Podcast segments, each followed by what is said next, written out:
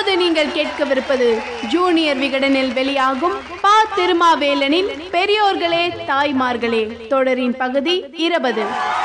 பெரியோர்களே தாய்மார்களே. ஏடறிந்த வரலாறு அனைத்தும் வர்க்க போராட்டங்களின் வரலாறு ஆகும் என்ற வழிகாட்டும் வார்த்தைகளில் தொடங்கி இழப்பதற்கு என்று எதுவுமில்லை கை விலங்குகளை தவிர ஆனால் பெறுவதற்கோ பொன்னுலகம் காத்து கொண்டிருக்கிறது என்ற நம்பிக்கை வார்த்தைகளில் முடியும். கம்யூனிஸ்ட் கட்சி அறிக்கை எழுதப்பட்டு நூத்தி ஐம்பது ஆண்டுகள் ஆகிவிட்டன. மார்க்சும் எங்கெல்ஸும் ஏட்டில் எழுதினாலும் லெனினும் மாவோவும் சோவியத் நாட்டிலும் சீன நாட்டிலும் நிலைநாட்டிய பிறகே அந்த தத்துவம் நிலப்பிரபுத்துவ ஏகாதிபத்திய பிணிகளுக்கான மாற்று மருந்தாக உலகத்தால் ஏற்றுக்கொள்ளப்பட்டது. ஆயிரத்தி தொள்ளாயிரத்தி பதினேழாம் ஆண்டு அக்டோபர் மாதம் அடக்குமுறை ஜார் ஆட்சிக்கு எதிராக சோவியத் ரஷ்யா கிளர்ந்தெழுந்து வெடித்தபோது புரட்சிக்கான விதைகள் உலகம் முழுக்க விழுந்தன. அதற்கு முன்னதாகவே பொது உடைமை விதையை தாங்கும் சக்தி கொண்டதாக இந்திய மண் பக்குவப்பட்டு இருந்தது. பிரிட்டனில் இருந்த சாசன இயக்கம் கூலி உயர்வுக்காக போராடியதை ஆதரித்து ஆயிரத்தி எண்ணூத்தி நாற்பத்தி ரெண்டாம் ஆண்டிலேயே த பெங்கால் ஸ்பெக்டேட்டர் இதழ் எழுதியிருக்கிறது. இங்கிலாந்து வேலை நிறுத்தத்தையும் வங்காள வேலை நிறுத்தத்தையும் ஒப்பிட்டு இந்திய பேட்ரியாட் பத்திரிகை ஆயிரத்தி எண்ணூத்தி ஐம்பத்தி எட்டில் கட்டுரை தீட்டியது. மார்க்சும் எங்கெல்ஸும் கலந்து கொண்ட கம்யூனிசத்தின் முதல் அகிலம் ஆயிரத்தி எண்ணூத்தி எழுபத்தி ஒன்னில் நடந்தபோது இந்தியாவிலும் இந்த அமைப்புக்கு ஒரு கிளை வேண்டும் என்ற கடிதம் கல்கத்தாவில் இருந்து போனது. முதல் அகிலம் பற்றியும் பாரிஸ் கம்யூன் பற்றியும் இந்திய இதழ்களில் தொடர்ந்து செய்திகள் வெளியாயின. பிரம்ம சமாஜ சீர்திருத்தவாதி சசியாத பானர்ஜி இந்திய உழைக்கும் வர்க்கத்தின் அமைப்பு என்ற பொருள் தந்த பாரத் சிரமஜீவி சங்கா என்ற பெயரில் தொடங்கிய இயக்கத்துக்கு மனிதனுடைய மாண்பு அவனுடைய உழைப்பில் அடங்கியுள்ளது என்ற வரிகளே கொள்கை பிரகடனமாக இருந்தன. மனித சமூகத்தில் ஜனநாயகம் மற்றும் சோசலிசம் ஆகியவற்றின் பக்கம் சாயக்கூடிய மனப்போக்கை சார்ந்தே ஒரு தேசத்தின் எதிர்காலம் அமைந்திருக்கும். கீழ்மட்ட வர்க்கங்களின் சக்தியையும் நாகரிகத்தையும் அடிப்படையாக கொண்டதாக அது அமையும் என்று ஆயிரத்தி எண்ணூத்தி தொண்ணூத்தி மூன்றிலேயே அரவிந்தர் எழுதியிருக்கிறார். பாட்டாளி வர்க்கம் என்ற சொல்லை முதன் முதலில் பயன்படுத்திய இந்தியர் இவர்தான் என்று இந்திய கம்யூனிஸ்ட் இயக்க வரலாற்றின் ஆரம்பகால ஆண்டுகள் என்ற புத்தகம் சொல்கிறது.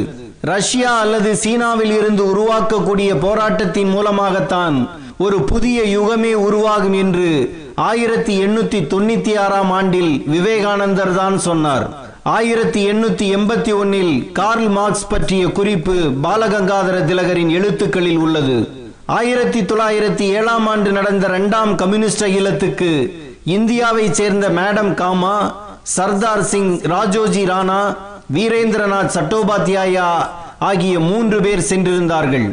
லெனினும் ரோசா லக்சம்பர்க்கும் கலந்து கொண்ட மாநாடு இது. அதனால் தான் திலகர் கைது செய்யப்பட்ட போது அதை எதிர்த்து பம்பாய் தொழிலாளர் வர்க்கம் நடத்திய ஆறு நாட்கள் வேலை நிறுத்தம் பற்றி எழுதிய கட்டுரையில் இந்தியாவில் பாட்டாளி வர்க்கமும் உணவுபூர்வமான அரசியல் வெகுமக்கள் போராட்டத்தை நடத்தக்கூடிய அளவுக்கு ஏற்கனவே வளர்ந்து விட்டது என்று லெனின் எழுதினார். அந்த கட்டுரைக்கு லெனின் வைத்த தலைப்பு உலக அரங்கில் எளிதில் தீப்பிடிக்கக்கூடிய பொருள் என்பதாகும். இதையெல்லாம் சொல்வதற்கு காரணம் ரஷ்ய புரட்சிக்கு முன்னதாகவே இந்தியாவில் கம்யூனிசத்தின் கால் ஊன்றப்பட்டு விட்டது என்பதை அறியத்தான். பிரிட்டிஷ் காலனி ஆதிக்கத்தை எதிர்த்தவர்களது சிந்தனை கம்யூனிசத்தை நோக்கிய பயணமாக அமைந்ததே இதற்கு காரணம்.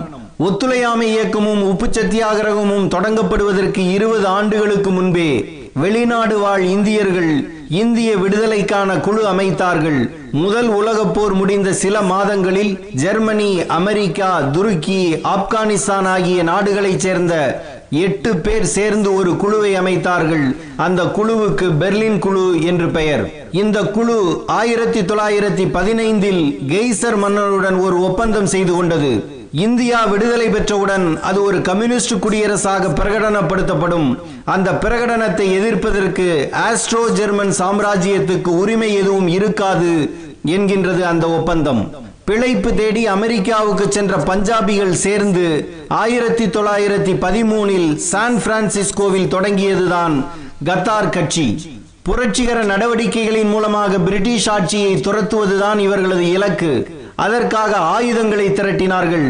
சந்தோஷ் சிங்கும் ரத்தன் சிங்கும் இதன் தலைவர்கள் கைது செய்யப்பட்டு அமெரிக்க சிறையில் வைக்கப்பட்ட இவர்கள் விடுதலை ஆனதும் லெனினை பார்க்க ரஷ்யா போனார்கள். இந்தியாவில் கிளாபத் இயக்கம் தொடங்கப்பட்ட போது வெளிநாட்டுக்கு சென்ற கிளாபத் இஷ்ரத் இயக்கத்தை சேர்ந்தவர்கள் இந்திய விடுதலைக்காக ஒன்று சேர்ந்தார்கள்.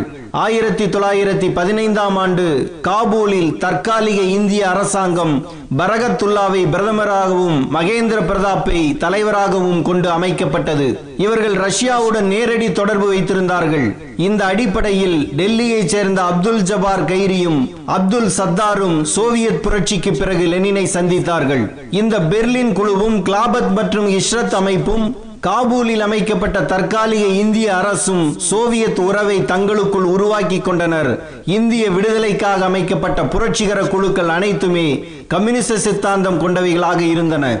ஆயிரத்தி தொள்ளாயிரத்தி பதினேழில் ரஷ்யாவில் நடந்த அக்டோபர் புரட்சி இந்திய புரட்சியாளர்களுக்கு நம்பிக்கையை ஏற்படுத்தியது. இது காலனிய நாடுகளில் கம்யூனிஸ்ட் கட்சியை உருவாக்க தூண்டியது. திலகர் தொடங்கி அரவிந்தர் வரை இந்தி நாவலாசிரியர் பிரேம்சந்த் தொடங்கி கவிஞர் நஸ்ருல் இஸ்லாம் வரை தமிழகத்தில் பாரதி உட்பட பலரையும் சோவியத் புரட்சி ஈர்த்தது. கல்கத்தா மாணவர் துர்காதாஸ் சட்டர்ஜி சென்னை உயர்நீதிமன்ற வழக்கறிஞர் எம் சி ராஜகோபால் சுஜினி நாராயணன் என்ற வக்கீல் குமாஸ்தா உள்ளிட்ட ஏழு பேர் சேர்ந்து கம்யூனிஸ்ட் அமைப்பை உருவாக்கும் முடிவோடு ஆயிரத்தி தொள்ளாயிரத்தி இருபதுகளில் செயல்பட்டதாக அரசு உளவுத்துறை அறிக்கை பதிந்து வைத்துள்ளது. இதன் தொடர்ச்சியாக தாஷ்கண்டில் இந்திய கம்யூனிஸ்ட் கட்சி தொடங்கப்பட்டது. ஆசிய மக்களுக்கு ரஷ்ய புரட்சி வேறு எதனை அளிக்காவிட்டாலும் பிரச்சனையை புதிய முறையில் முன்வைப்பதற்கான வழியை காட்டியுள்ளது என்று காபூலில் அமைந்த தற்காலிக அரசாங்கத்தின் பிரதமர் பரகத்துல்லா சொல்லி இருக்கிறார் ஜாலியன் வாலாபாக் படுகொலை நடந்த மூன்றாவது வாரத்தில் சோவியத்தில் லெனினை சந்தித்துவிட்டு வந்த பிறகுதான் பரகத்துல்லா இப்படி சொன்னார்.